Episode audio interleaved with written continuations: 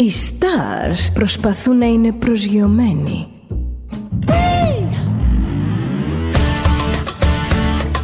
Ένα star είναι συνέχεια στον αέρα. Συνέχεια στον αέρα. Στο Δέλτα ζεις μαζί του.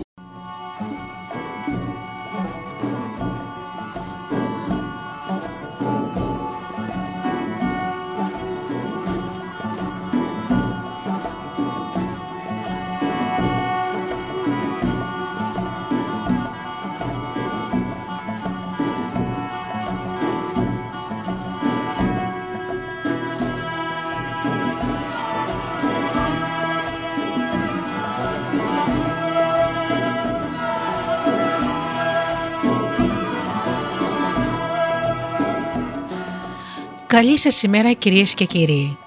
Είναι η εκπομπή «Μύθοι και πολιτισμοί» με τη Γεωργία Αγγελή. Ζωντανά από το στούντιο Δέλτα, το ραδιόφωνο της καρδιάς μας.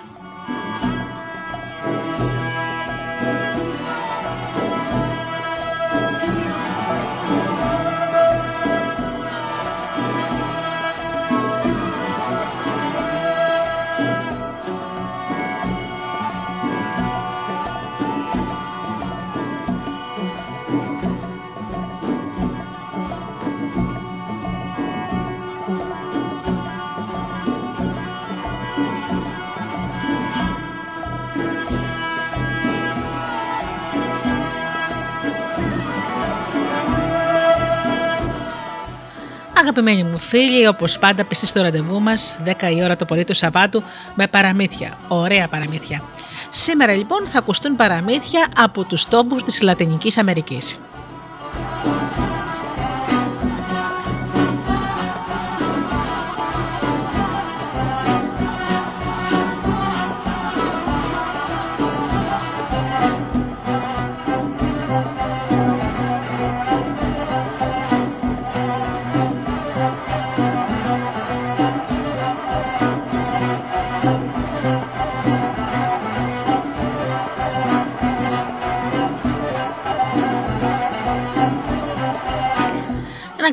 Να καλημερίσω φίλοι μου τους όλους εσάς που πληκτρολογείτε www.studiodelta.gr και βρίσκεστε εδώ μαζί μας στη σελίδα του σταθμού.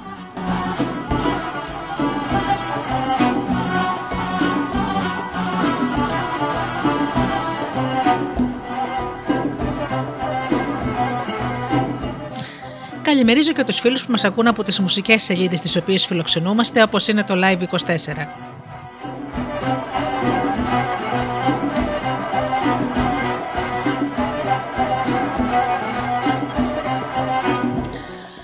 Καλημέρα και στους φίλους που μας ακούν από κινητά και tablets. Και φυσικά την καλημέρα μου στους αγαπημένους μου συνεργάτες, τον Τζίμι, την Αφροδίτη και την Ωρα.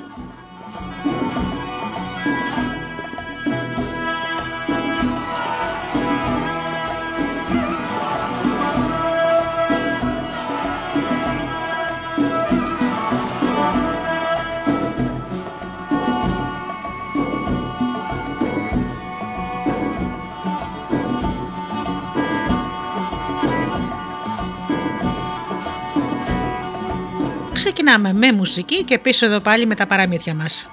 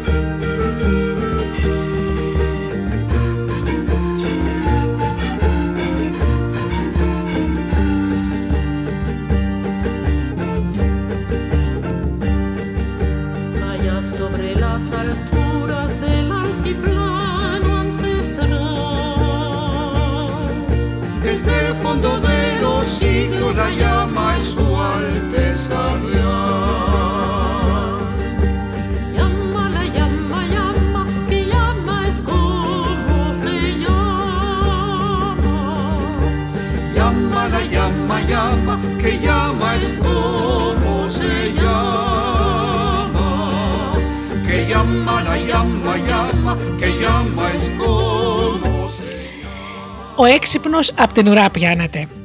Μεξικό. Αυτή είναι μια ιστορία που μιλά για ένα κογιότ, αυτό το περίεργο ζώο που όλοι έχουν να λένε πως με την μεγάλη του εξυπνάδα μπορεί να συγκριθεί μόνο το ίδιο μεγάλη η πουταμάρα του. Κάποτε που λέτε ήταν ένα κογιότ που έκανε τη βόλτα του αμερίμνου στο κέντρο μιας κοιλάδας που σχηματιζόταν από δύο βουνά. Ξαφνικά εκεί που πήγαινε, να σου και προβάλλουν πίσω από ένα βράχο δύο σκυλιά που εδώ και κάμποσο καιρό το είχαν βάλει καλά στο νου τους να πιάσουν και να λιανίσουν με τα δόντια τους στο κογιότ.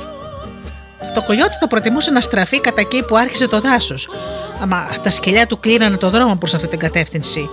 Έτσι αυτό άρχισε να, να τρεχοβολά ανάμεσα στα βράχια, να πηδά αξεροπότομα, να κρύβεται σε μισοξεραμένους θάμου πίσω του άφηνε τη σκόνη που σηκώνανε επιλάλεστο.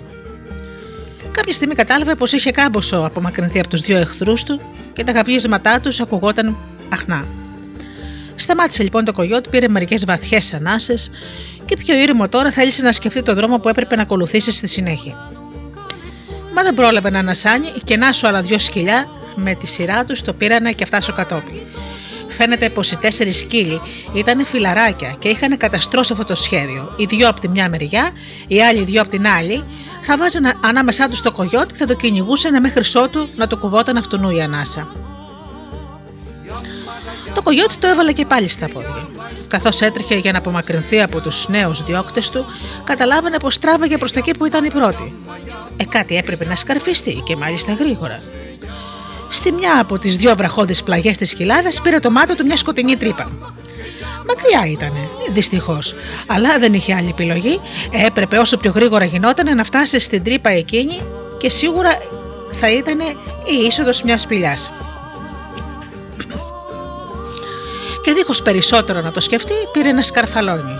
Τώρα από πίσω του είχε και τέσσερα σκυλιά. Τα σκυλιά τρέχανε πιο γρήγορα από αυτό και όλο ένα πιο κοντά του βρισκόταν. Τόσο το είχαν πλησιάσει που το καημένο το κογιότ τα άκουγε να ψιλομαλώνουν μεταξύ τους. Ποιο θα ήταν εκείνο που θα του έριχνε την πρώτη δαγκονιά. Η σπηλιά δεν ήταν πια μακριά, αλλά το κογιότ είχε τώρα μια άλλη ανησυχία.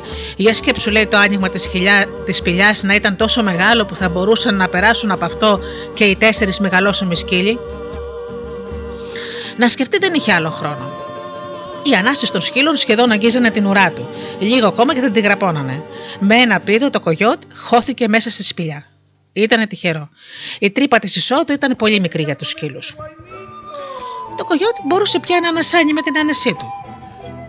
Απ' έξω τα τέσσερα σκυλιά, αφού πρώτα ρίξανε μερικά θυμωμένα γαβγίσματα που το θύμα τους είχε πάλι καταφέρει να γλιτώσει από τα δόντια τους, κάπου αλλού πρέπει να πήγανε, γιατί τα γαβγίσματά τους δεν ακουγόταν. Για το κογιότ αυτή ήταν η πιο τρομερή περιπέτεια που είχε ζήσει σε όλη του τη ζωή.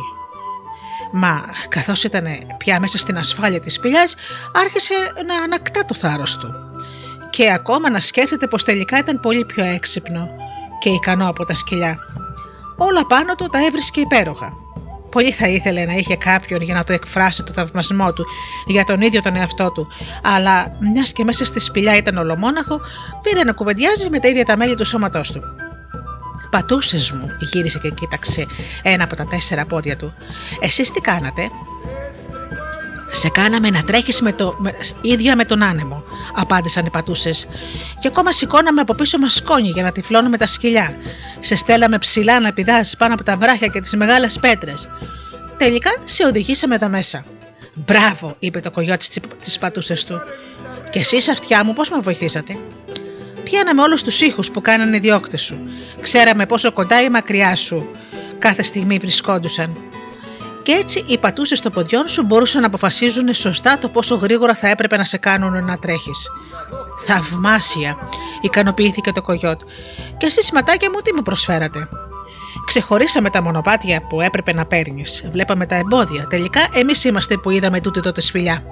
εξαίσια, φώναξε το κογιότ και γέλασε δυνατά. Είμαι πολύ τυχερός που έχω τόσο θαυμάσια πόδια, αυτιά και μάτια. Με όλες αυτές τις κουβέντες που το ίδιο έκανα με τον εαυτό του, πολύ είχε ευχαριστηθεί και για να δείξει πόσο εκτιμούσε την αφεντιά του, αποφάσισε να αφήσει λίγο το κορμί του να ξεκουραστεί. Μα καθώς πήγε να καθίσει, πήρε χαμπάρι πως δίπλα σε όλα τα άλλα είχε και μια ουρά. Μπάμπα, να και η ουρά μου έκανε. Σε είχα σχεδόν ξεχάσει εσένα. Για έλα εδώ και πες μας εσύ, τι ρόλο έπαιξες πριν από λίγο στη μάχη που είχαμε τα σκυλιά; Μα η ουρά φαίνεται είχε ελερωμένη τη φωλιά της και έτσι δεν απάντησε. Λοιπόν, θα σου πω εγώ έκανα το κογιότ και γιατί είχε καλά θυμώσει. Σκέτος μπελάς μου ήσουνα, με κρατούσες πίσω και λίγο ακόμα να άφηνες τα σκυλιά να με πιάσουνε. Είναι έτσι όπως τα λέω ή όχι, για να ακούσουμε τι έχεις να απολογηθείς. Έχεις δίκιο, αποφάσισε η ουρά να πει το δικό της λόγο. Ενώ εσύ έτριχες, εγώ έμενα πίσω. Και όταν όλο το άλλο κορμί σου κρυβόταν μέσα στη σκόνη που σηκώνανε οι πατούσες σου, εγώ κουνιόμουν και τα σκυλιά με ξεχωρίζανε. Το κογιότ είχε χάσει πια την υπομονή του. Σιωπή φώναξε όλο θυμό. Έχεις καταλάβει πόσο ανάξια είσαι. Και με τον μπροστινό του πόδι έδωσε ένα χαστούκι στην ουρά του. Δεν έχεις δικαίωμα να είσαι στη σπηλιά μαζί με αυτούς που τόσο διαφορετικά φερθήκανε. Μια προδότρα είσαι. Και με τα λόγια αυτά το κογιότ έβγαλε την ουρά του έξω από την είσοδο της σπηλιάς. Εκεί είναι η θέση σου, με τα σκυλιά που θέλησες να βοηθήσεις, φώναξε. Αλλά τα σκυλιά όλη αυτή την ώρα δεν είχαν απομακρυνθεί και τόσο. Και όταν ακούσαν αυτές τις κουβέντες που έκανε το κογιότι με τον ίδιο του τον εαυτό, επιστρέψαν έξω από την είσοδο της σπηλιάς, το ακούγανε και σπάγανε πλάκα. Μα μόλις είδανε την ουρά του κογιότι να προβάλλει από την τρύπα, πέσανε και τα τέσσερα πάνω της και την αρπάξανε με τα δυνατά τους σαγόνια. Και βέβαια στη συνέχεια σύρανε έξω ολόκληρο το κογιότι. Τώρα από εκείνη τη στιγμή και μετά τι κάνανε τα τέσσερα σκυλιά το κόστο κογιότ, το λέει ένα άλλο παραμύθι. Αυτό ό,τι είχε να μας πει, το είπε και τελείωσε.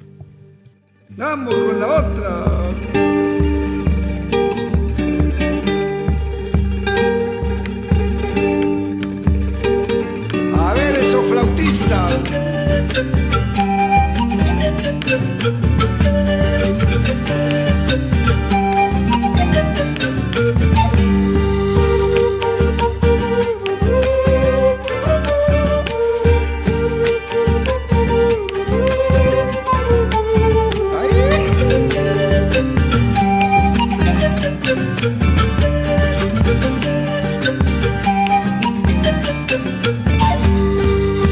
eso flautista. del alfabeto para mejorar cantando todos mis versos.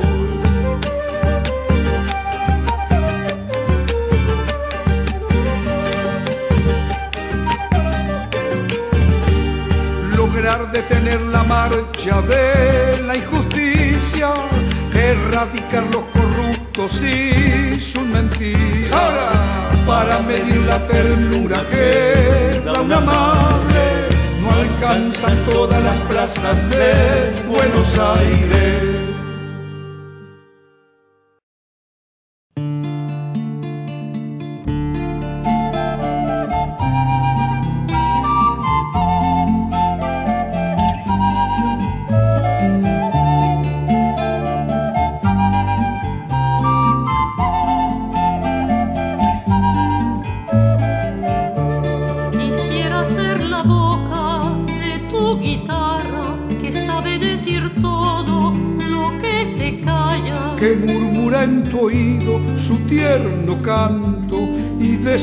Con ella, te quiero tanto. Quisiera ser la boca de tu guitarra que sabe decir todo lo que te callas. Quisiera ser la caja de tu guitarra para poder sentirme a vos pegada. Para tener las penas que en ella deja y volcar en tu canto mi dulce queja. Quisiera ser la caja de tu guitarra para poder sentirme a vos pegada.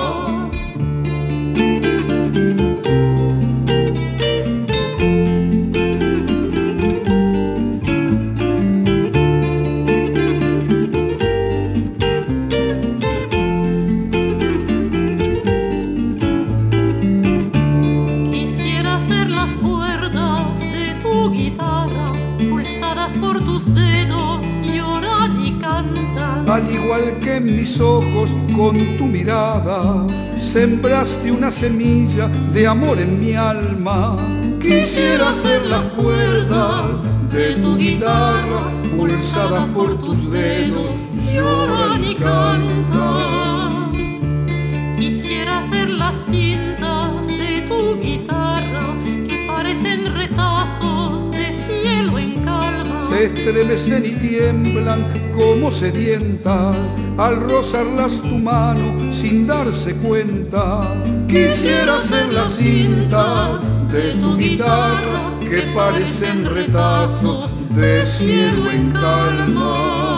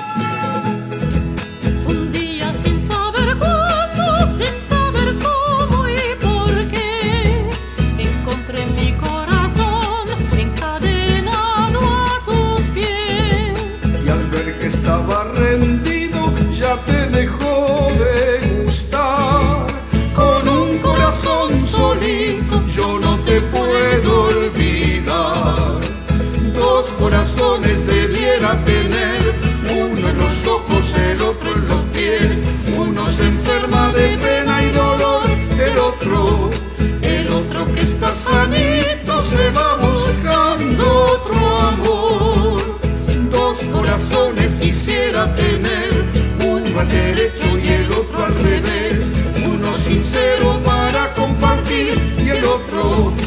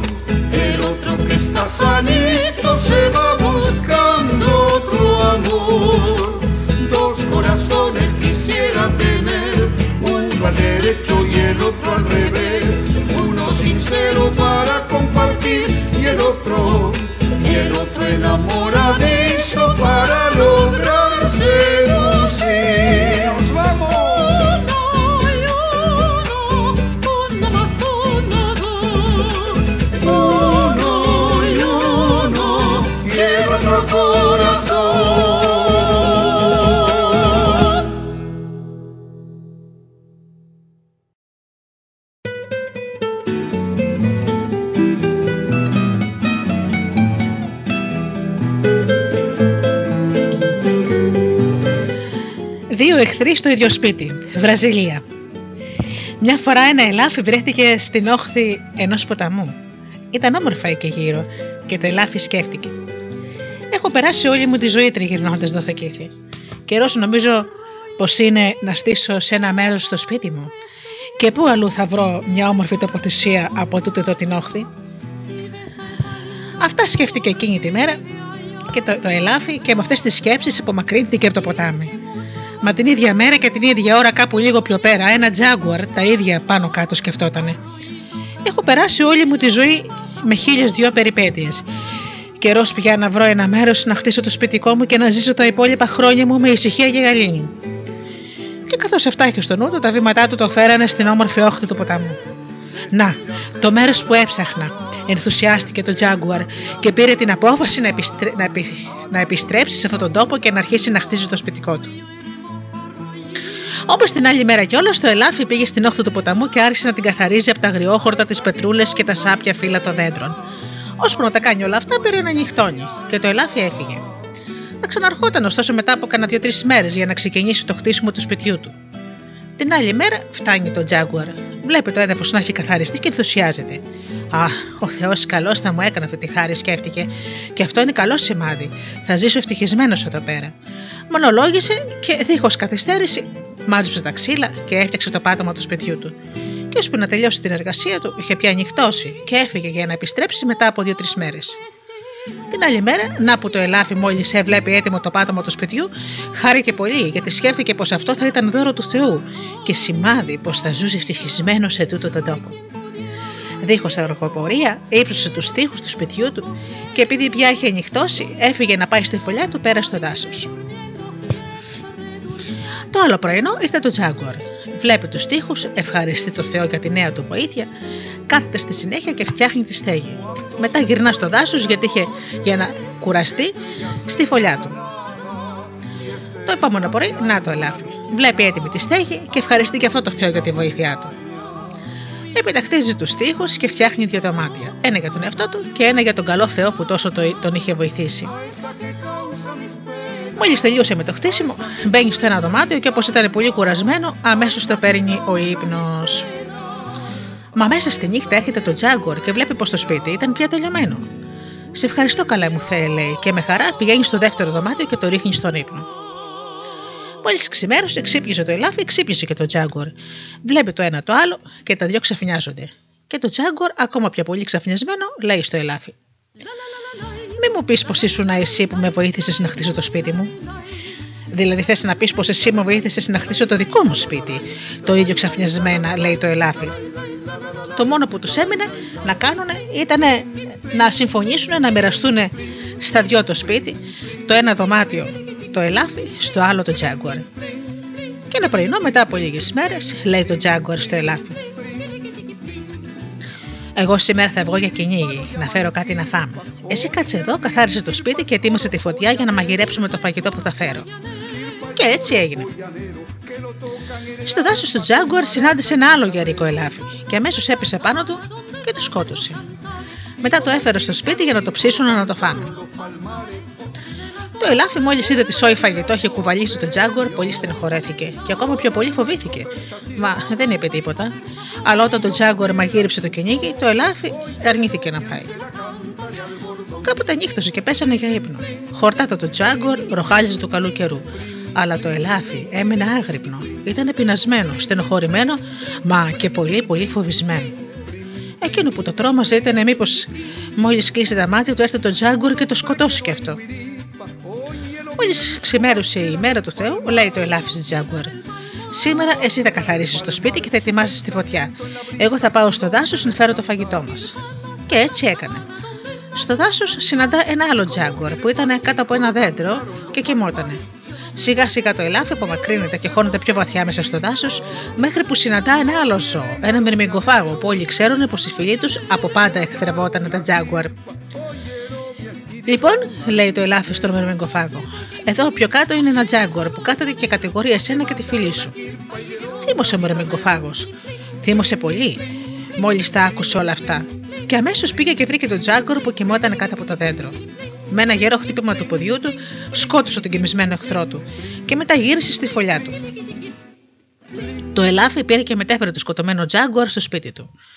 Μόλις ο συγκάτοικός του είδε τη σόη κυνήγι είχε έρθει για το τσουκάλι τους, έχασε όλη την όρεξη και όλη του την καλή διάθεση. Μπουκιά δεν έβαλε στο στόμα του. Εκείνη τη νύχτα κανένα από τα δυο ζώα δεν έκλεισε μάτι. Το ελάφι φοβόταν μήπως ο Τζάγκορ έρθει και το σκοτώσει και το Τζάγκορ τους ίδιους και παρόμοιους φόβους είχε. Η νύχτα περνούσε αργά. Τα δύο ζώα είχαν νιστάξει πια για τα καλά, και όσο και αν προσπαθούσαν να κρατάνε ανοιχτά τα μάτια τους, στο τέλος υπέκυψαν στη δύναμη του ύπνου. Πρώτο κοιμήθηκε το Τζάγκουαρ, σε λίγο το ελάβει. Μα καθώς βυθιζόταν στον ύπνο, το κεφάλι του έγερε και χτύπησε με δύναμη πάνω στον τοίχο που χώριζε τα δύο δωμάτια. Ακούει το θόρυβο του Τζάγκουαρ, πετάχτηκε πάνω γιατί νόμισε πως το ελάφ ερχόταν να το σκοτώσει και βγάζει ένα ουρλιαχτό τρόμο. Ακούει το ρουλιαχτό το ελάφι και πετάγεται από τον ύπνο του φοβισμένο πως το Τζάγκουαρ είχε αποφασίσει να του κάνει κακό. Και δεν τα πολυλογούμε και τα δύο ζώα κατατρομαγμένα πεταχτήκαν έξω από το σπίτι και το ένα τράβηξε προς το βορρά και το άλλο προς το νότο. Και από τότε δεν ξανακούστηκε ποτέ ελάφι και τζάγκουαρ να κατοικούν στο ίδιο σπίτι.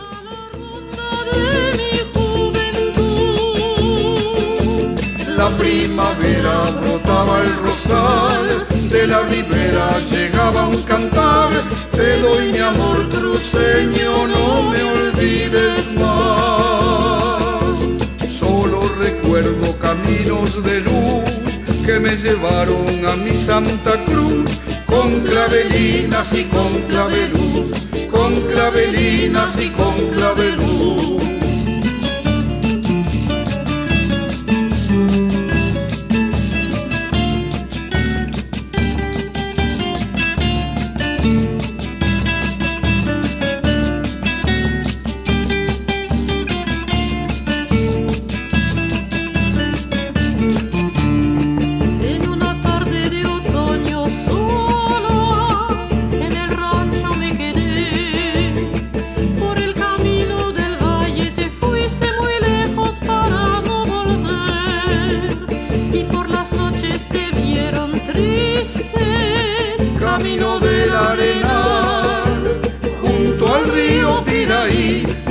De la sombra de un gran cupecí.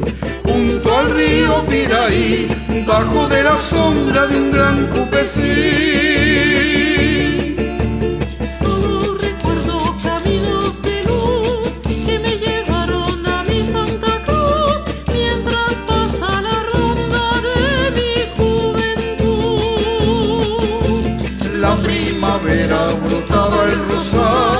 De la ribera llegaba un cantar, te doy mi amor cruceño, no me olvides más. Solo recuerdo caminos de luz que me llevaron a mi Santa Cruz, con clavelinas y con claveluz, con clavelinas y con claveluz, con clavelinas y con claveluz.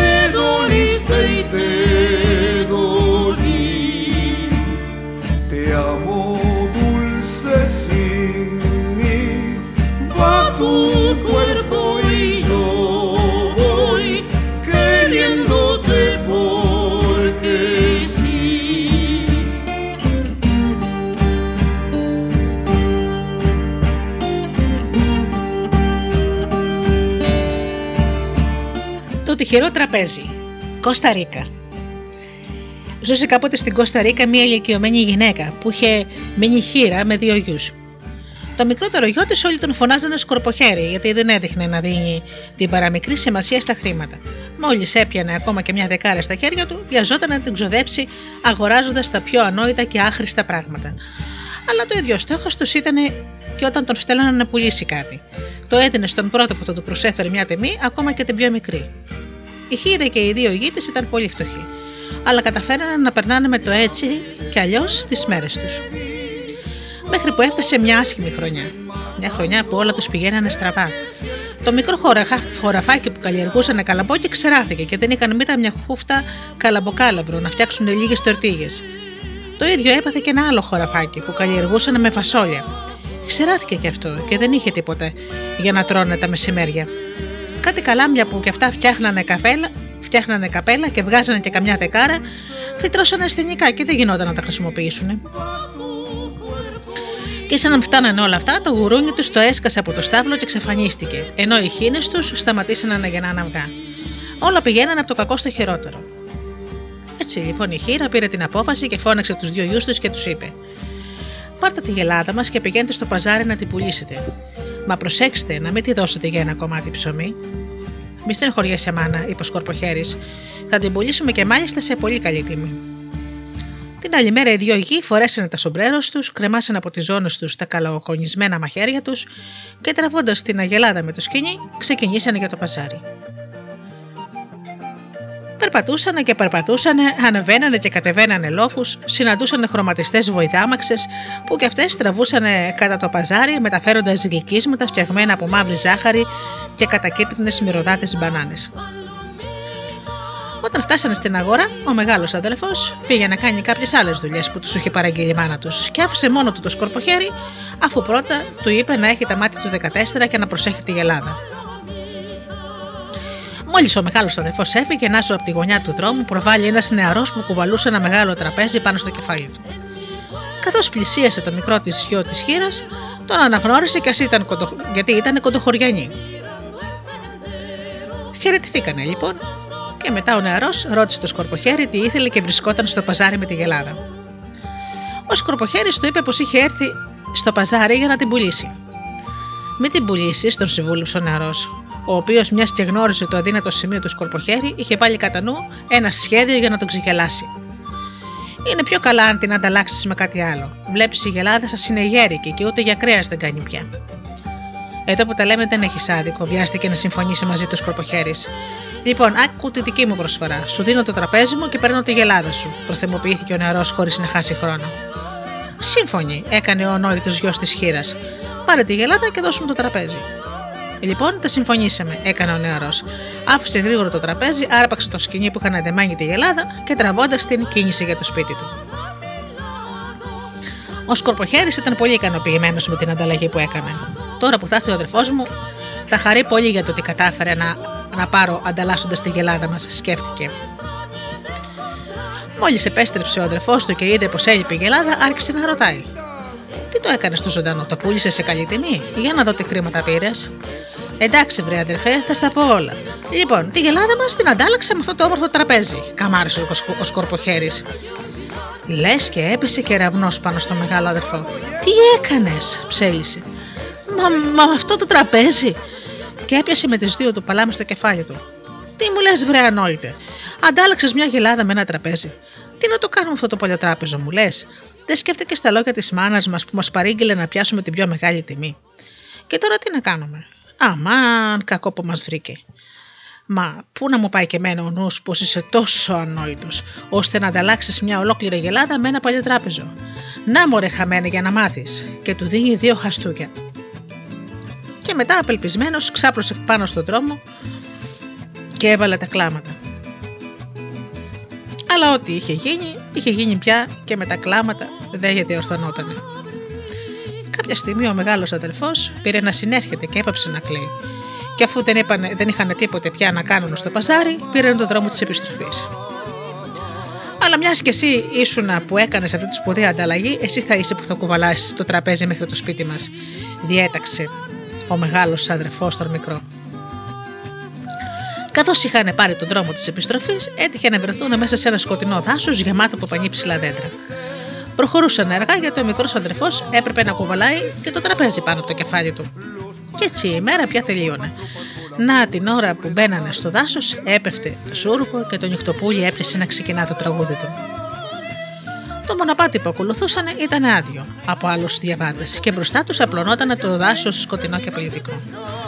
Πήραν λοιπόν την απόφαση να σταματήσουν στο σημείο που βρισκόντουσαν και εκεί να περάσουν τη νύχτα τους.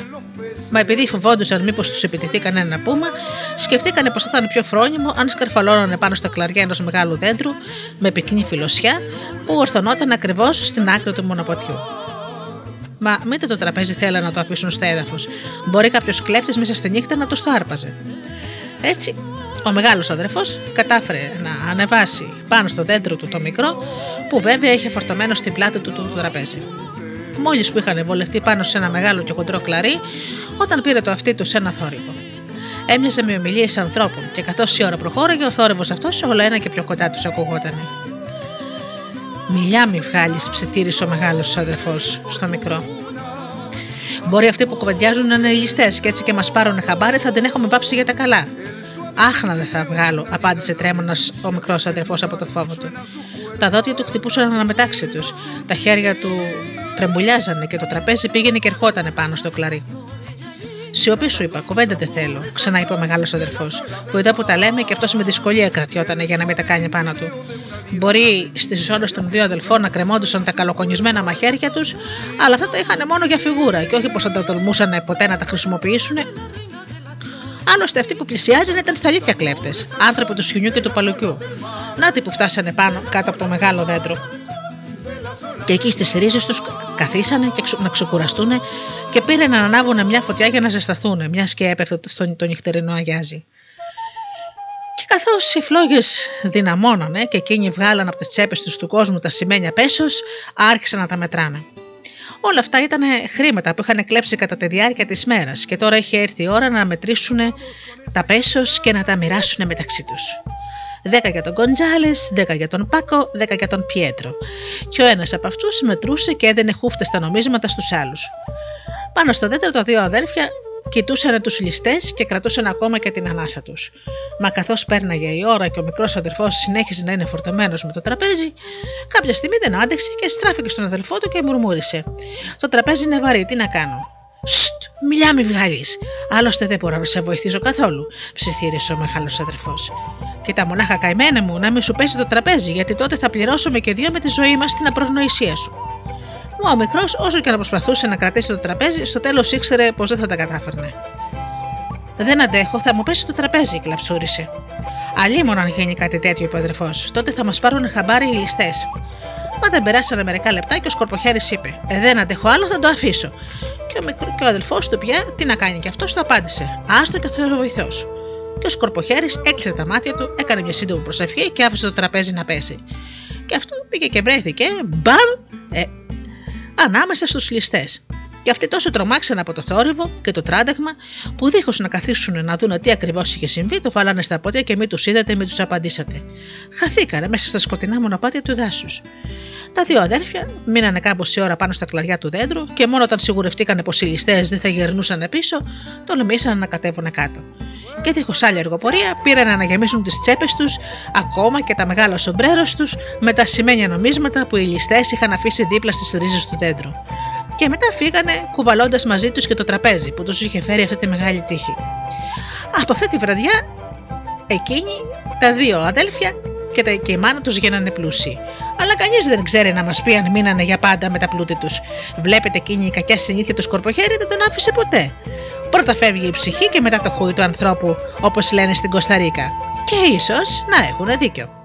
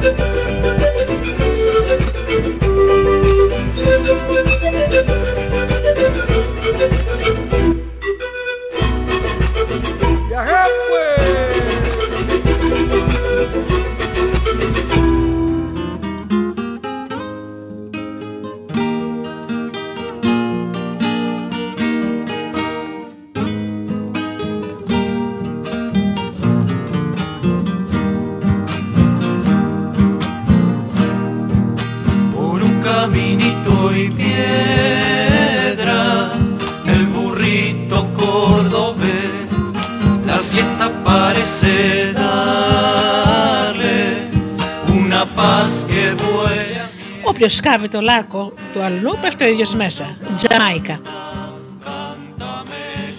Μεγάλη αναταραχή επικρατούσε σε όλο το δάσος. Ο τίγρης ετοιμαζόταν να παντρευτεί και είχε προσκαλέσει όλα τα ζώα που κατοικούσαν εκεί γύρω.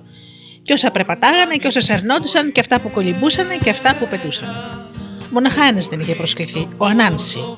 Αυτός μήτε ζώο μπορούσες να τον πεις, μήτε άνθρωπο. Ίσως να ήταν εξωτικό, κάτι σαν μισός άνθρωπος και μισός αράχνη έμοιαζε. Το κορμί του ανθρώπινο, μα το πρόσωπό του είχε εκείνη την πονηριά μιας ταραντούλας και το μυαλό του άλλο δεν έκανε παρά να προσπαθεί να βρει τρόπους για να κοροϊδεύει τους άλλους. Να τους κοροϊδεύει και να τους βάζει σε πελάτες. Και ο Τίγρης πολύ συχνά είχε πέσει θύμα του πανούργου αυτού πλάσματος. Λογικό λοιπόν ήταν να μην έχει σκοπό να τον καλέσει στη γιορτή των γάμων του. Μα κάτι τέτοιο δεν άρεσε καθόλου στον Ανάνση. Αν δεν πήγαινε στο γάμο, δεν θα είχε και την ευκαιρία να γευτεί όλους εκείνους του ωραίους μεζέδε και τα γλυκίσματα που θα είχαν ετοιμάσει για τους προσκεκλημένους; Κάτι πρέπει να σκεφτώ για να, προκα... για να προσκαλεστώ. Μονολογούσε. Και μια και δύο τράβηξε για το σπίτι του Τίγρη.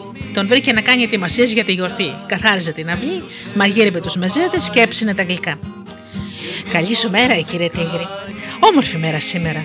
Και από ό,τι βλέπω, ετοιμάζεις και πολύ ωραία πράγματα. Γκρρρρ, έκανε ο Τίγρης και μήτε που γύρισε να δει τον Ανάνση. Και από ό,τι άκουσα, αύριο είναι η γάμη σου με μια πολύ όμορφη κοπέλα. Συνέχισε ο Ανάνση τις κολακίες του. Γκρρρρ, ξαναμούγκρισε ο Τίγρης. Και ακόμα άκουσα πως έχεις προσκαλέσει κόσμο και ντουνιά. Αλλά μου φαίνεται πως εμένα, τον πιο καλό σου φίλο, με ξέχασες. Ψευτοπαραπονέθηκε το πονηρό πλάσμα.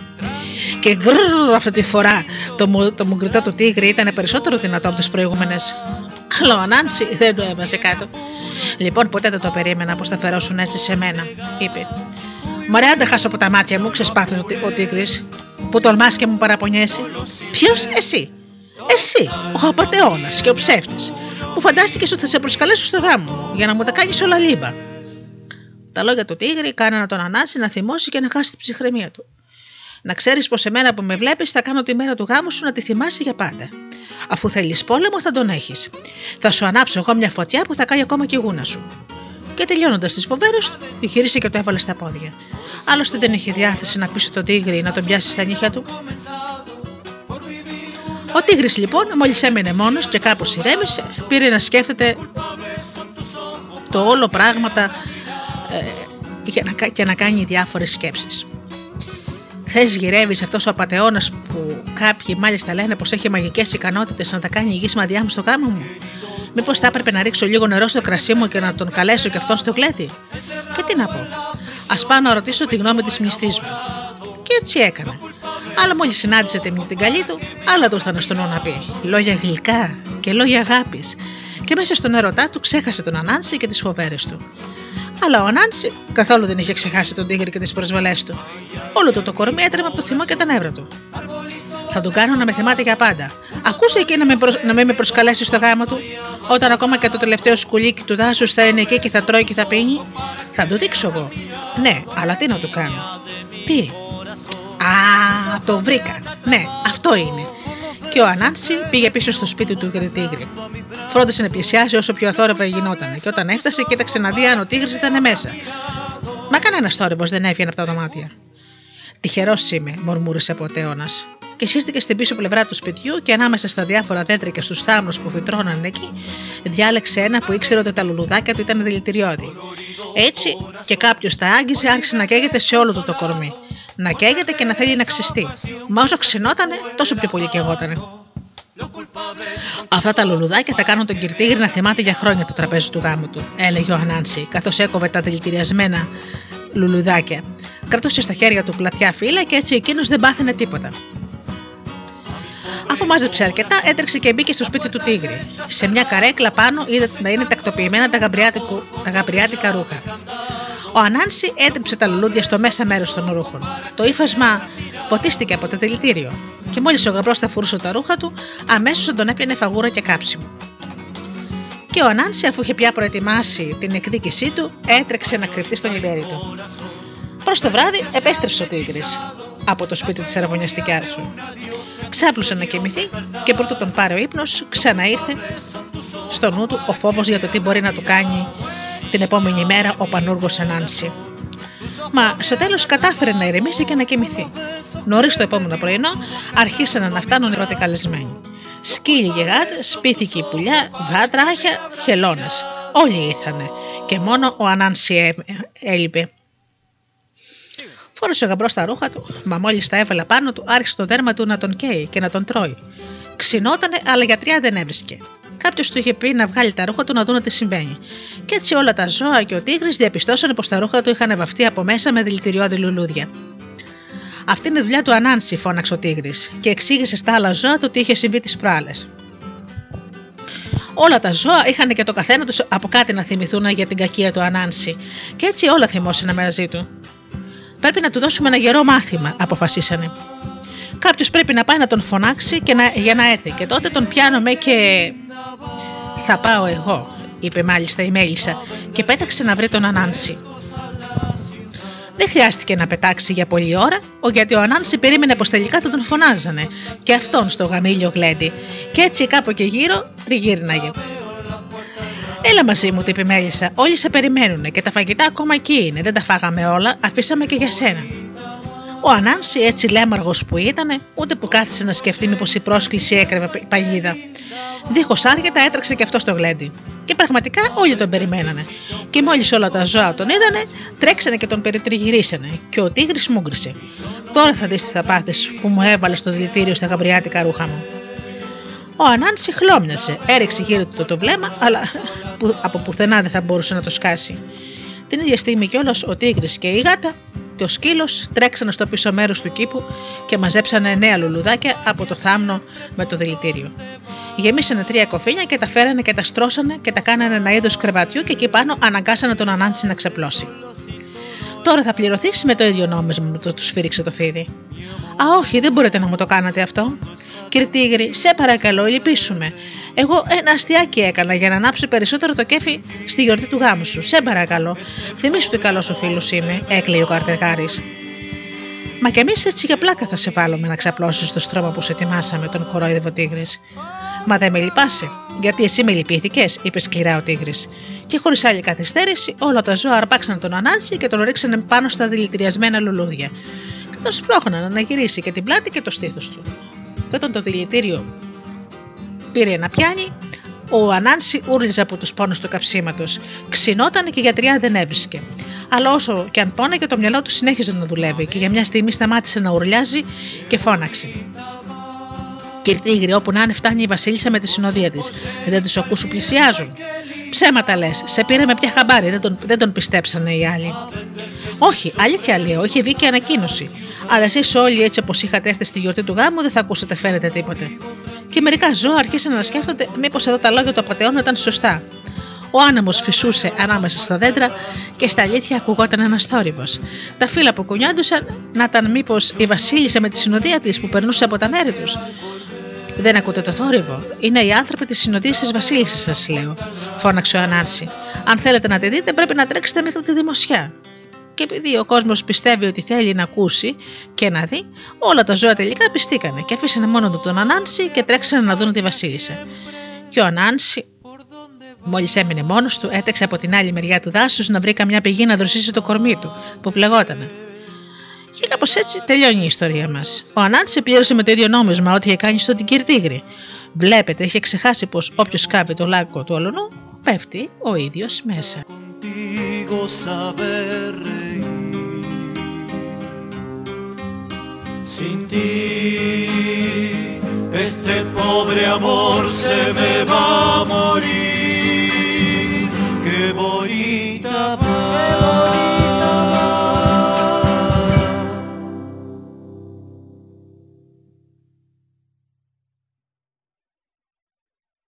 Primera.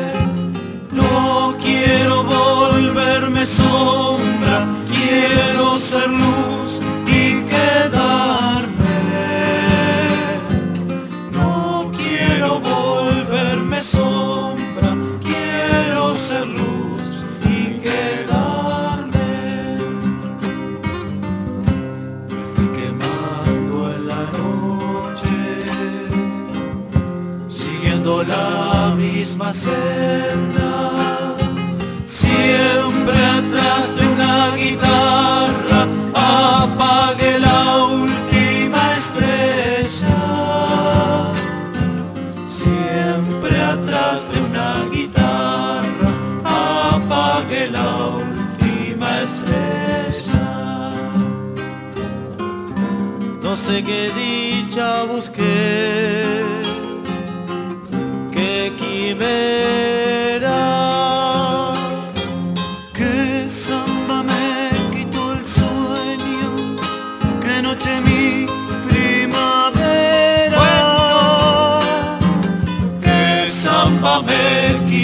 Sueño, qué noche mi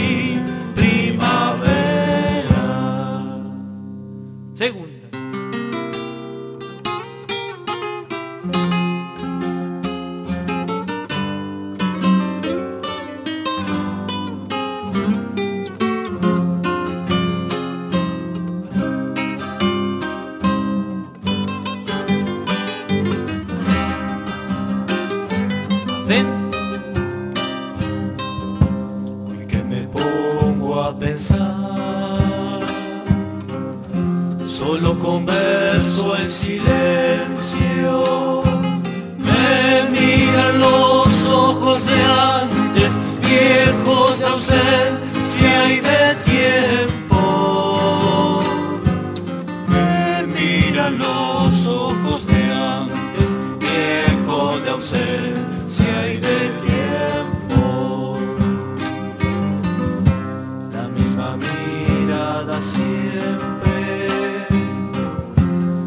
aquellos años tan lejos. Por fin me duermo en la noche que alumbra el lucero viejo. Por fin me duermo en la noche que alumbra el lucero viejo. No sé qué dicha busqué, qué quimera, qué samba me quitó el sueño, qué noche mi primavera, qué samba me quitó el sueño, qué noche mi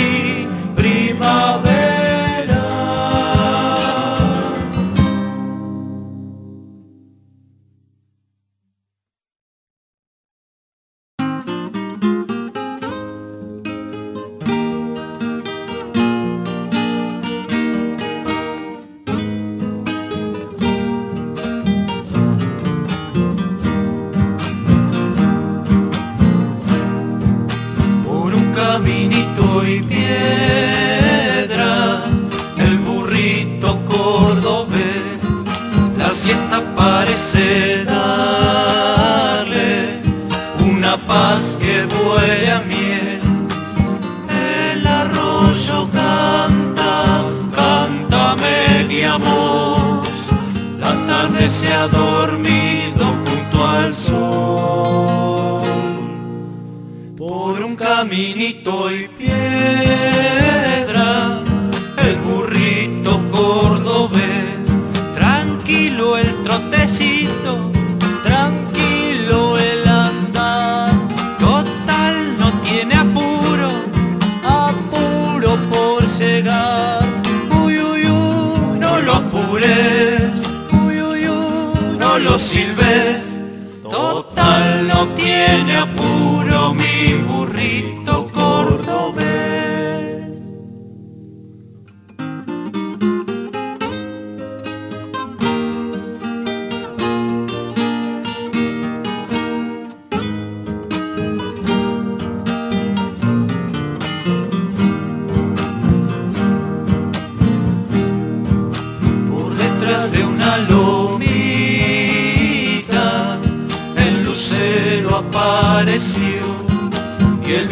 hace caricias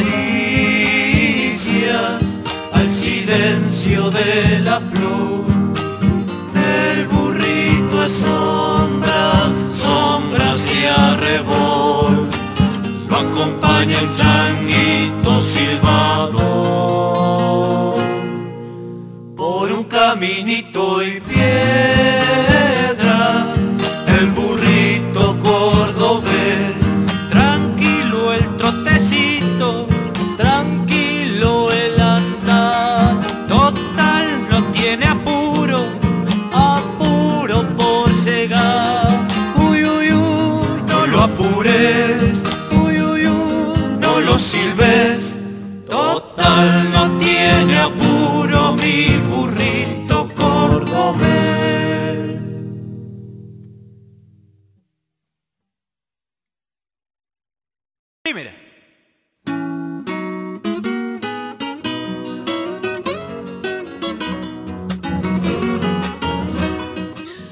Ο Μπούκι νίκησε ένα άλογο, Αϊτή.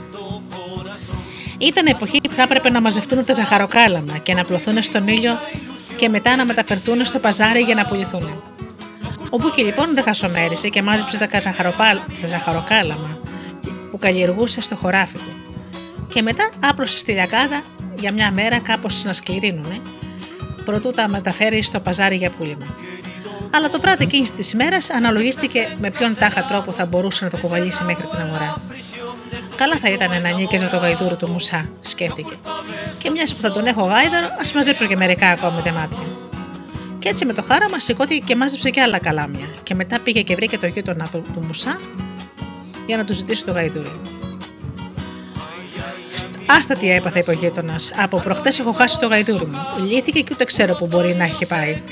Γιατί όμως δεν πας μέχρι τον κύριο του Σεν να νοικιάσεις το άλογο του; Στον του Σεν. Αυτός θα μου ζητήσει πολύ περισσότερα χρήματα από όσα θα βγάλω πουλώντας όλη τη σοδιά μου. Αυτός ο εξενταβελόνη σου παίρνει νίκη ακόμα και αν σταματήσεις να τον καλημερίσεις. Αλλά μιας και ο καημένος ο Μπούκι δεν είχε άλλες επιλογές, έβαλε κάτω το κεφάλι του και πήγε στον κύριο του Σεν.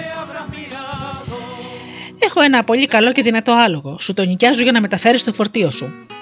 Θέλω νοίκι 15 νομίσματα. Ο Μπούκι είχε μόνο 5, 5 νομίσματα μαζί του. Θα πάρω αυτά τα 5 που έχεις τώρα μαζί σου και αύριο που θα έρθεις με το, για το άλογο μου φέρνεις και τα υπόλοιπα 10. Βιάστηκε ο κύριος Τουσέν να κλείσει τη, τη συμφωνία. Ο Μπούκι επέστρεψε στο σπίτι του, έπεσε να κοιμηθεί και το πρωί όταν σηκώθηκε, βγήκε στην αυλή του και είδε να τον περιμένει ο Μουσά μαζί με το γαϊδούρι του. Χθε μετά τα μεσάνυχτα γύρισε μόνος του στο παχνί του, εξήγησε ο Μουσά. Κρίμα, γιατί τώρα έχω νοικιάσει το άλογο του κύριου του Σεν, είπε ο Μπούκι. Ε, πήγαινε και πες του πως δεν το χρειάζεσαι πια. Ε, δεν μπορώ, του δώσα καπάρο πέντε νομίσματα και αν το ακυρώσω τη συμφωνία δεν θα μου τα επιστρέψει. Πάνω στην ώρα περνούσε από δίπλα ο κύρι Μαλής. Άκουσε τι λέγανε οι δύο γείτονες και τους πλησίασε και είπε: Έλα, Μπούκι, πάμε μέχρι τον κύριο του Σεν και θα τον κάνω εγώ να σου τα επιστρέψει. Και οι δύο μαζί τρεβήξανε κατά το υποστατικό του κυρίου του Σεν. Ήρθαμε για το άλογο, είπε ο κ. Μάλης. Να το, εκεί κάτω στο δέντρο το έχω δεμένο, του έδειξε, τους έδειξε το ζωντανό του Σεν. Αλλά πρώτα το πάρετε, θέλω να μου δώσετε 10 ακόμη νομίσματα. Κάτσε πρώτα να, τα- να το μετρήσουμε να δούμε αν θα μας κάνει. Μα τι λες, αυτό είναι το πιο μεγάλο και πιο δυνατό άλογο της περιοχής, καυχήθηκε του Σεν. Ρίξτε τους παράδε λοιπόν και άντε πάρτε το. Είπα πως πρώτα θέλουμε να το μετρήσουμε, επέμενε ο κ. Μάλη. Και πλησίασε το άλογο και έβγαλε από την τσέπη του μια μεζούρα και άρχισε να μετρά τη ράχη του αλόγου. Για να δούμε, έκανε.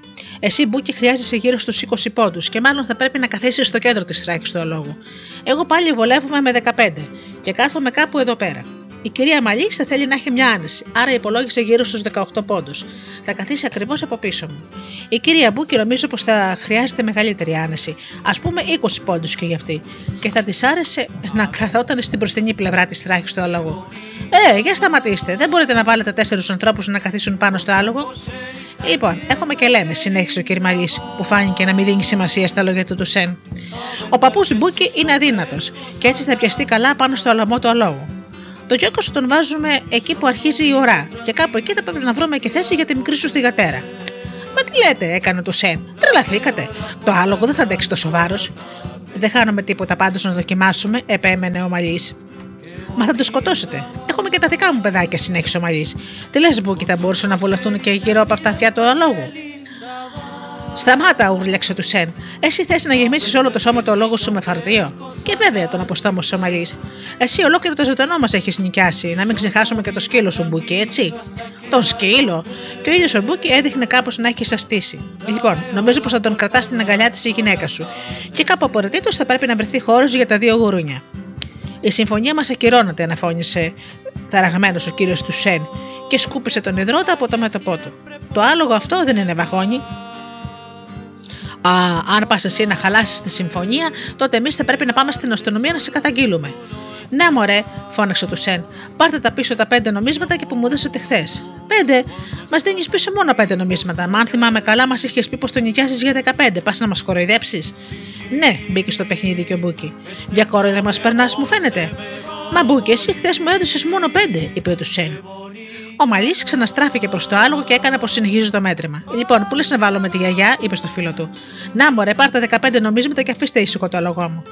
Ο κύριος Τουσέν τους πέταξε τα χρήματα και μετά άρπαξε από τα χαλινάρια το ζώο, το καβαλίκεψε και πήρε ένα καλπάζι προς τα εκεί που αρχίσανε τα χωράφια του ζαχαροκάλαμου. Ο Μπούκι και ο Μαλή τον βλέπανε να εξαφανίζεται και μετά και δυο μαζί βάλαν τα γέλια. Γελάσανε τόσο πολύ που στο τέλος τους πόνεσε το κεφάλι. Μέχρι που μια στιγμή ο Μπούκι σταμάτησε τα χαχανητά και με σοβαρότητα γύρισε και είπε στο φίλο του: Νομίζω πως θα έπρεπε να το κάνουμε. Ποιος δεν θα έπρεπε να κάνουμε, θέλησε να μάθει ο Μαλή. Να το βάλουμε πάνω στο άλογο και τη γιαγιά, είπε ο Μπούκι, και συνεχίσαν να γελάνε μέχρι που μεσημέριασε.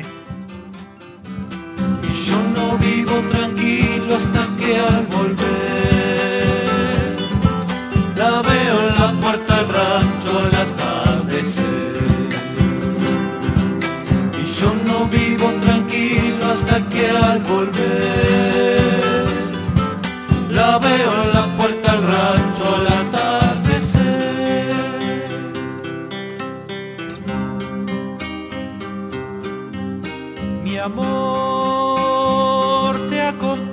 siempre por dónde vas. No sabe quedarse solo si tú no estás. Mi amor, cuando está contigo sabe reír. Sin ti este pobre amor se me va a morir. Qué bonita va.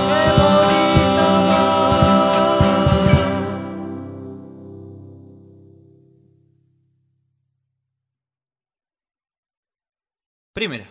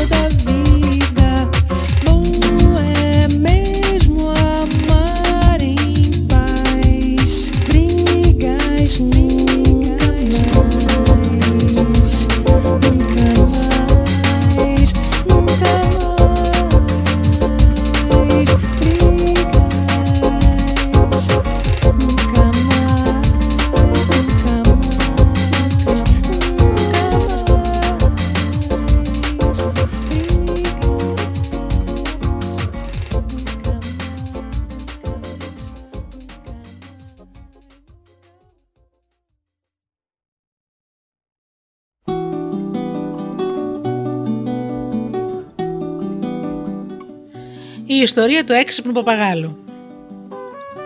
Πολλά χρόνια Πουέρτο Ρίκο. Πολλά χρόνια πριν στο Πουέρτο Ρίκο ζούσε ένας άντρας που είχε ένα πανέμορφο παπαγάλο. Τέτοιο υπέροχο πουλί ήταν πολύ δύσκολο να βρεις όχι μόνο στη γύρω περιοχή, μα και σε ολόκληρη τη χώρα. Και δεν ήταν μόνο όμορφο με υπέροχα χρώματα, αλλά ήταν και πανέξυπνο. Το άκουγες να μιλά και νόμιζες πως θα σου μιλούσε όχι ένα πουλάκι, μα ένας μορφωμένος άνθρωπος. Αλλά όσο και αν μπορούσε να μιλά καθαρά και όμορφα, υπήρχε μια λέξη που ποτέ του δεν την είχε πει. Ήταν το όνομα της πόλης που ζούσε, Κατάγιο. Ο αφέντης του πουλιού είχε προσπαθήσει πολύ να τον κάνει να ξαναπεί αυτή τη λέξη. Μα τίποτα, δεν είχε καταφέρει. Ο παπαγάλος δεν την ξεστόμιζε. Μια μέρα ένας άλλος άντρας από μια άλλη πόλη, το Σαν Χουάν, είδε το πουλί, το θαύμασε και ζήτησε από το αφεντικό του να το αγοράσει. Αυτός, μιας και εκείνο τον καιρό είχε κάτι προβλήματα και χρειαζόταν κάμποσα χρήματα, δέχτηκε να τον πουλήσει. Αλλά πρώτο τον δώσει, είπε στον αγοραστή το κουσούρι του παπαγάλου. Α, μη στενοχωριέσαι, απάντησε το νέο αφεντικό. Εγώ θα το κάνω να πει στο τέλος και αυτή τη λέξη. Πήρε λοιπόν μαζί του τον παπαγάλο και τον έφερε στο σπίτι του. Και αμέσως έπιασε να προσπαθεί να τον κάνει να λέει τη λέξη κατάγιο. Προσπάθησε και προσπάθησε και ξαναπροσπάθησε, αλλά του κάκου. Ο, πα, ο παπαγάλος έλεγε όποια άλλη λέξη μπορεί κανείς να φανταστεί, όχι όμως αυτή. Το νέο το αφεντικό θύμωσε για τα καλά και άρχισε να χάνει την υπομονή του. Τελικά είσαι ένα ηλίθιο πουλί. Μα μπορεί κανείς να μου εξηγήσει πώς γίνεται να λες τόσες λέξεις και να μην καταφέρνεις να ψελίσεις αυτή τη λεξούλα; Λοιπόν, αν στο τέλος δεν πεις κατάγιο, να ξέρεις πως θα σε σκοτώσω με τα ίδια μου τα χέρια. Αλλά όσο και αν τα αφεντικό του φώναζε, όσο και αν απειλούσε, ο παπαγάλος κατάγιο με τίποτα δεν ήθελε να πει. Πρόσεξε, γιατί αν δεν την πεις θα σε σφάξω, του έλεγε ο άντρας. Μα λες και μίλαγε σε βράχο, τίποτα δεν γινότανε. Ώσπου μια μέρα και αυτός είχε περάσει, και αφού είχε περάσει αρκετός καιρός και τίποτα δεν φαινόταν πως τα κατάφερνε, ο άντρας άρπαξε τον παπαγάλο και τον έριξε μέσα στο κοτέτσι, όπου φύλαγε κατοικώτη, που από καιρό σε καιρό έσφαζε και τι έτρωγε. Μιας και είσαι τόσο χαζό σαν κότα, ας έχεις την ίδια τύχη με αυτές. Μέσα στο κοτέτσι υπήρχαν τέσσερι πουλάδες, που το αφεντικό σχεδίζει να τις φάξει και να τις φάει την Κυριακή. Και όταν ξημέρωσε το Σάββατο, το φαντικό πήγε στο κοτέτσι να πιάσει τις κότες και μαζί του και μαζί τον παπαγάλο. Άνοιξε την πόρτα και αυτό που είδε τον έκανε να μείνει με ανοιχτό το στόμα. Οι τρεις από τις τέσσερις κότες ήταν σκοτωμένες, και μπροστά στην τέταρτη στεκόταν ο παπαγάλος που με θυμωμένη φωνή της φώνασε: Πες κατάγιο, γιατί διαφορετικά θα σε σφάξω. Πες κατάγιο, γιατί θα πεθάνεις.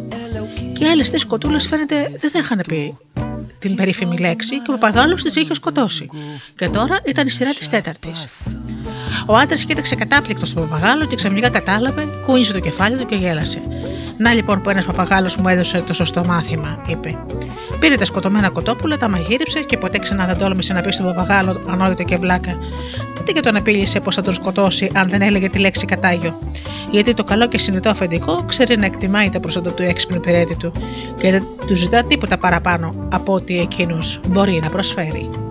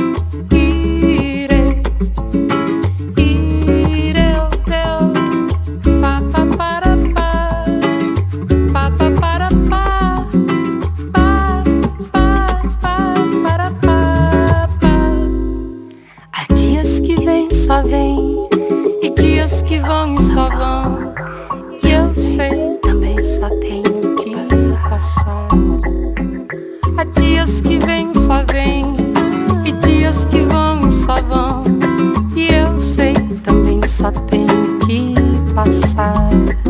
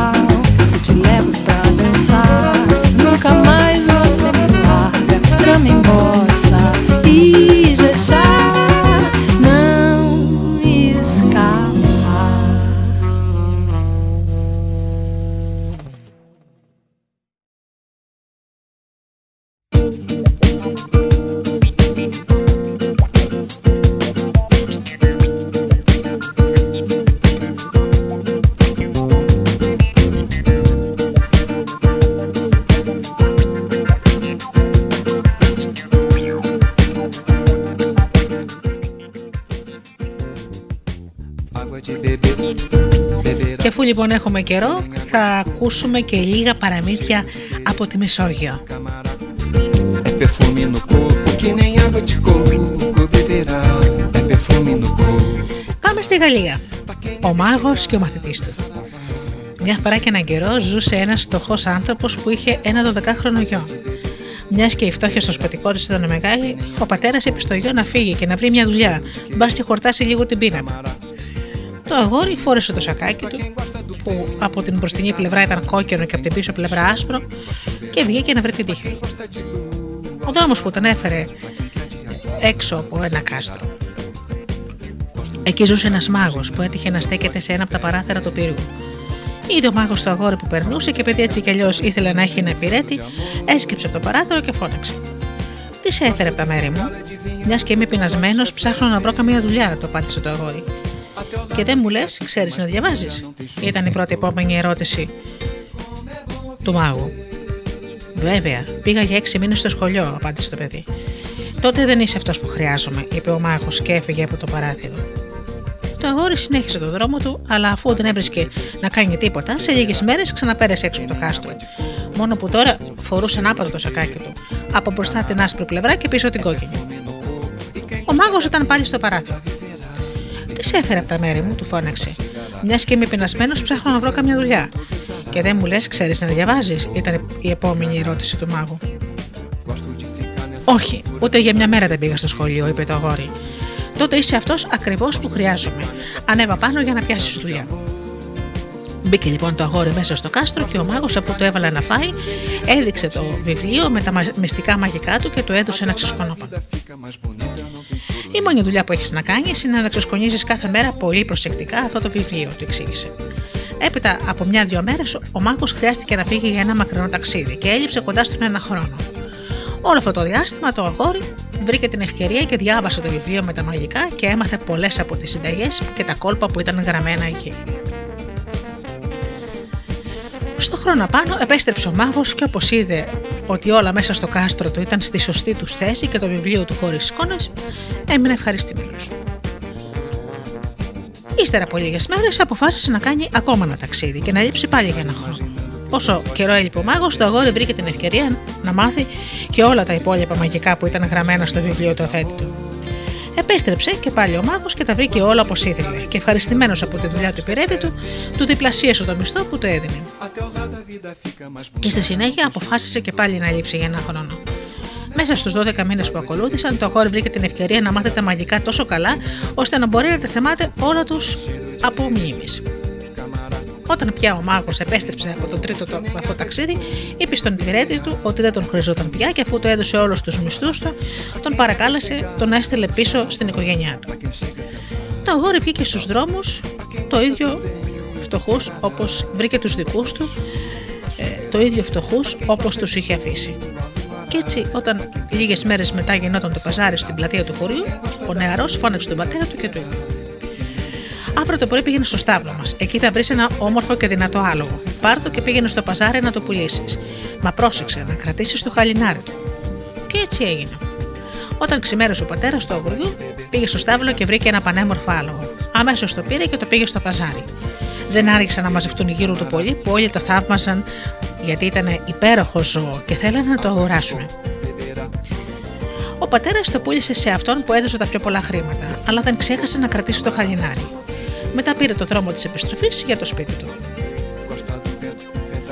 Εκεί που πήγαινε, ακούει βήματα να τον πλησιάζουν και γυρνά και βλέπει το γιο του να τρέχει προς το μέρος του. Πατέρας και γιος συνέχισαν να περπατάνε μαζί και το παλικάρι είπε στο γονιό του τι είχε συμβεί. Με τα μάγια που ήξερε, είχε μεταμορφωθεί ο ίδιος σε άλογο. Και τώρα που ο αγοραστής του αλόγου βρισκόταν στην ταβέρνα και κερνούσε για την καλή αγορά που πίστευε ότι είχε κάνει, αυτός ξαναπήρε την ανθρώπινη μορφή του. Και με το κόλπο αυτό βρέθηκαν να έχουν αρκετά χρήματα για να φάνε και να αγοράσουν ό,τι άλλο χρειαζόντουσαν. Μα όταν πέρασαν κάμποσε μέρες, τα χρήματα τελειώσαν. Μη στενοχωριέσαι, είπε το παλικαρόπουλο. Αύριο το πρωί θα πας στο Σταύρο και εκεί θα βρεις ένα μεγάλο και δυνατό τάβρο. Πάρ τον και πήγαινε τον στο παζάρι και πούλα τον. Αλλά μην ξεχάσεις να κρατήσεις το σκηνή του. Και έτσι γίνανε όλα και πατέρας και γιος βρεθήκαν ξανά με κάμποσα χρήματα. Και όπως αυτά τα χρήματα τα κέρδιζαν με τόσο εύκολο τρόπο, ο πατέρας πίεζε το γιο του να ξανακάνουν το ίδιο κόρπο με το άλογο. Και πραγματικά, ο γιος πήρε τη μορφή αλόγου και ο πατέρας κατέβηκε με το ζώο στο παζάρι να το πουλήσει. Στο ενδιάμεσο, ο μάγος, έτσι όπως συνήθιζε να ξεφυλίζει το βιβλίο με τα μαγικά, θυμήθηκε τον υπερέτη του και αναρωτήθηκε τι τάχα να είχε απογίνει. Και κατόπιν έτυχε να βρεθεί την ίδια μέρα και αυτό στο παζάρι και μόλις είδε το άλογο, αμέσως κατάλαβε τι συνέβαινε. Προσέφερε λοιπόν στον πατέρα πολλά χρήματα και αγόρασε και αυτό το άλογο.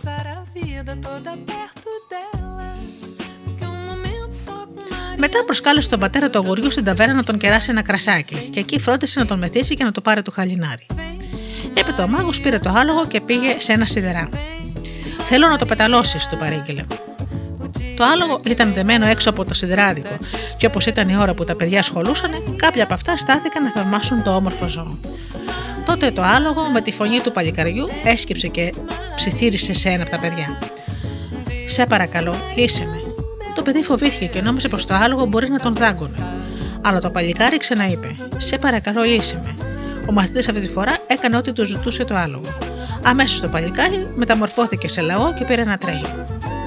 Ο μάγος μόλις κατάλαβε τι είχε συμβεί με τα μαγικά του, μεταμόρφωσε έξι μαθητές, τους έξι μαθητές σε κυνηγόσκυλα. Και αυτά πήραν να κυνηγάνε το λαγό. Κάποια στιγμή το παλικάρι, μετά τη μορφή του λαγού, βρέθηκε μπροστά σε ένα ψαράδικο. Δίχως να διστάσει, μεταμορφώθηκε από λαγό σε ψάρι και κρύφτηκε ανάμεσα στα άλλα ψάρια που ήταν μέσα στο καλάθι. Ο μάγος έφτασε στο ψαράδικο, κατάλαβε τι είχε συμβεί και αγόρασε όλο το καλάθι με τα ψάρια. Πήρε ένα-ένα να τα κοιτά και κάποια στιγμή ανακάλυψε ποιο ήταν αυτό που ζητούσε.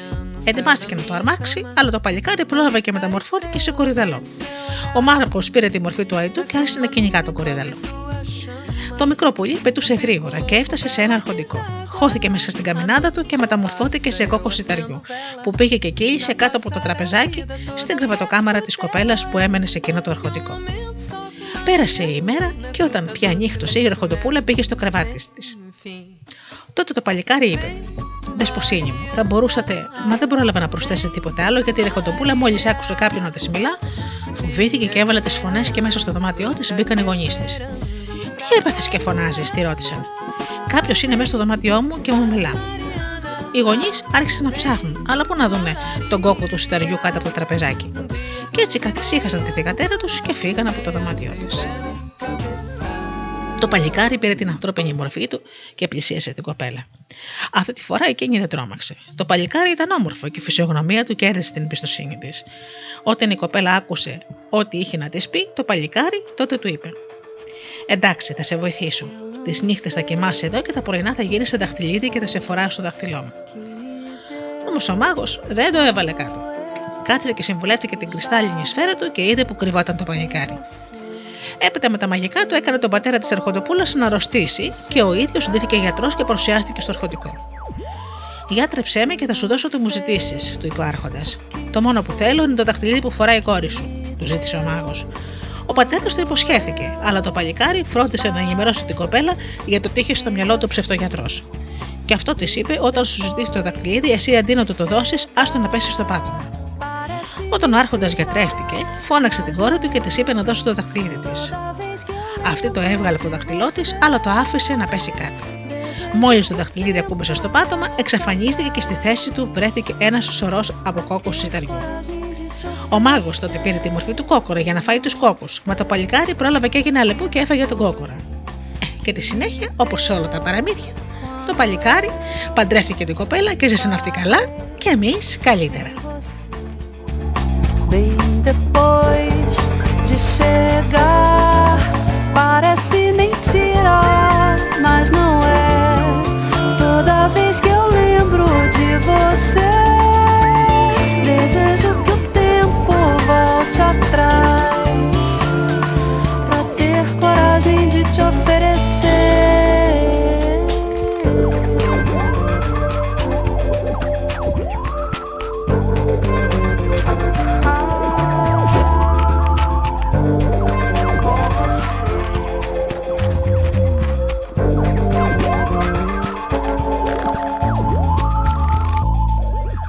Parece mentira, mas não é. Toda vez que eu lembro de você, desejo que o tempo volte atrás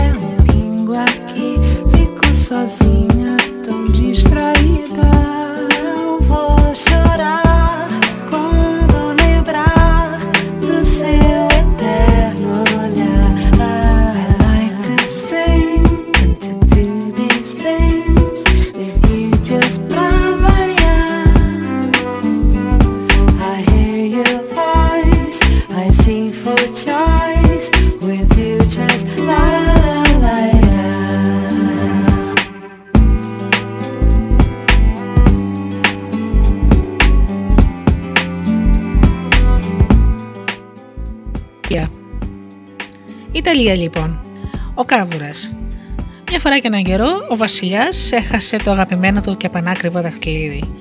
Έβαλε τους υπηρέτες του να ψάξουν σε κάθε γωνιά του παλατιού, κοίταξε και ο ίδιος σε όλα τα σιρτάρια του γραφείου του, αλλά δαχτυλίδι δεν βρισκόταν πουθενά. Έτσι λοιπόν ο Βασιλιάς αποφάσισε να ζητήσει τη βοήθεια αυτών που μπορούσαν να διαβάζουν τα άστρα.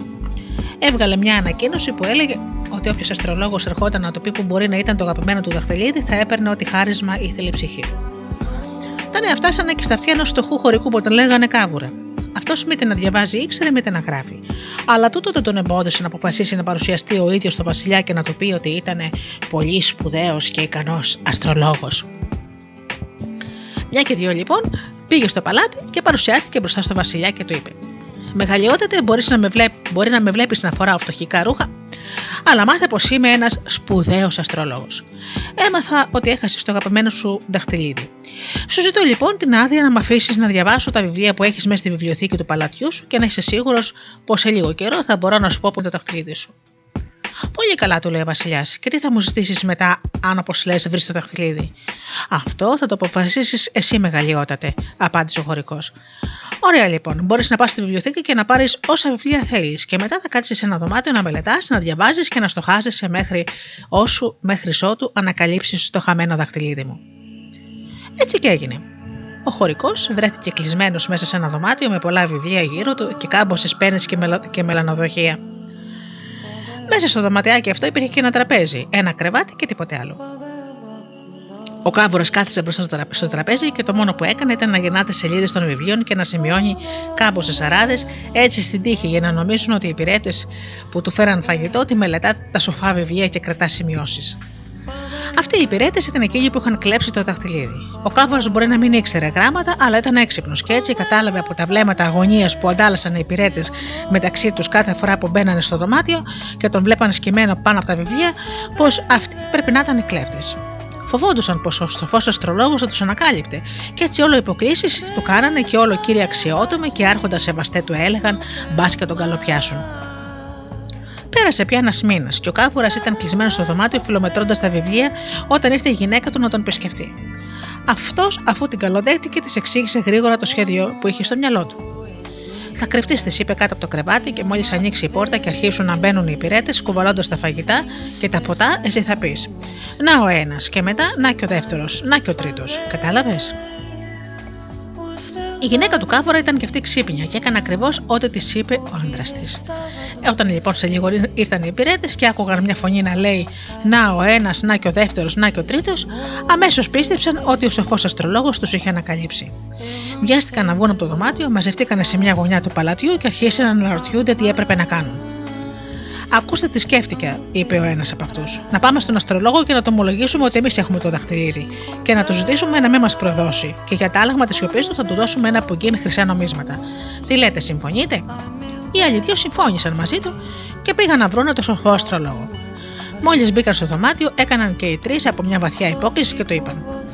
Σοφέ και αξιότιμη κυρία Αστρολόγη, το ξέρουμε πως έχεις καταλάβει ότι εμείς είμαστε οι που κλέψαμε το δαχτυλίδι του Βασιλιά. Είμαστε τρεις κακόμοιροι υπηρέτες. Αν μας φανερώσει στον αφέντε μας, η τιμωρία που μας περιμένει είναι πολύ μεγάλη. Γι' αυτό σε οικετεύουμε να μην μας αμαρτυρήσεις και εμείς σου προσφέρουμε αυτό το σοκουλάκι με τα χρυσά νομίσματα. Ο Κάβουρας πήρε το πουκί και μετά τους είπε: Εγώ δεν θα σας μαρτυρήσω. Αλλά κι εσείς, αν θέλετε να μην, μάθετε, να μην πάθετε άλλο κακό, θα πρέπει να κάνετε ό,τι σας πω. Οι τρεις υπηρέτες συμφώνησαν αμέσως μαζί του. Σε ακούμε, του είπαν. Λοιπόν, θα πάρετε το δαχτυλίδι και θα το δώσετε σε μια από τις γαλοπούλες που υπάρχουν στο βασιλικό κοτέτσι να τη φάει. Τα υπόλοιπα αφήστε τα σε μένα. Οι υπηρέτες υποσχέθηκαν αμέσως πως θα το έκαναν όπως τους όριζε και έφυγαν από το δωμάτιο αφού πάλι έκαναν από μια βαθιά υπόκληση ο καθένας τους.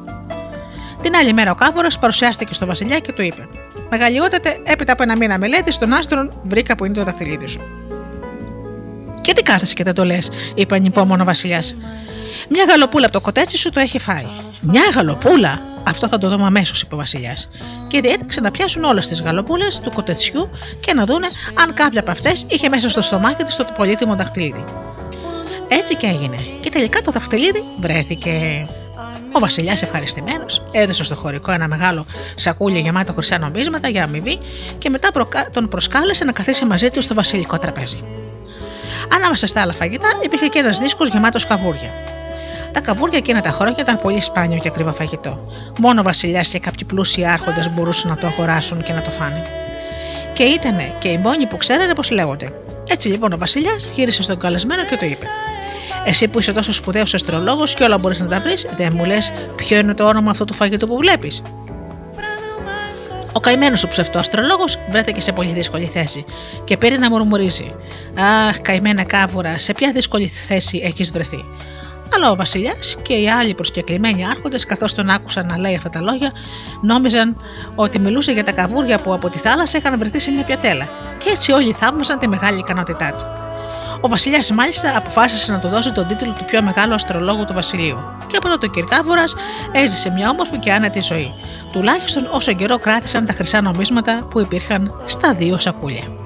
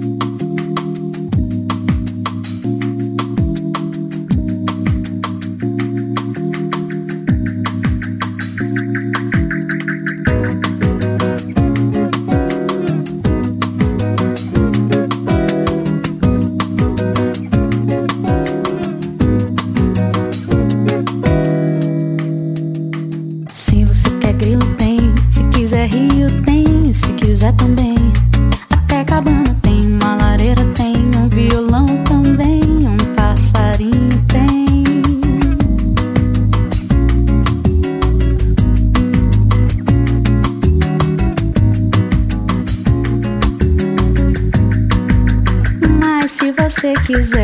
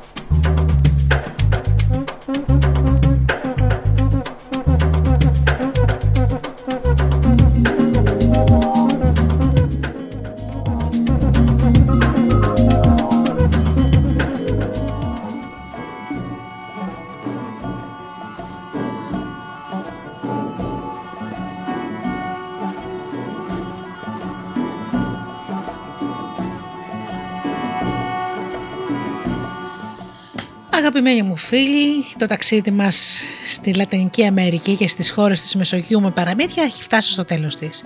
Σας ευχαριστώ θερμά για αυτές τις δύο ώρες που ήσασταν εδώ μαζί μου στο στούντιο Δέλτα. Ανανεώνω το ραντεβού μας το επόμενο Σάββατο στις 10 το πρωί όπως πάντα. Έως τότε αγαπημένοι μου φίλοι εύχομαι από καρδιάς να περνάτε καλά, να είστε καλά και αγαπήστε τον άνθρωπο που βλέπετε κάθε μέρα στον καθρέφτη. Καλό σας απόγευμα.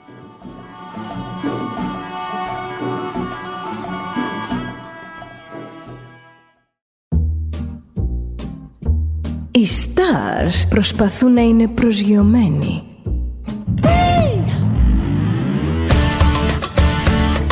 Ένα star είναι συνέχεια στον αέρα. Συνέχεια στον αέρα. Στο Δέλτα ζεις μαζί του.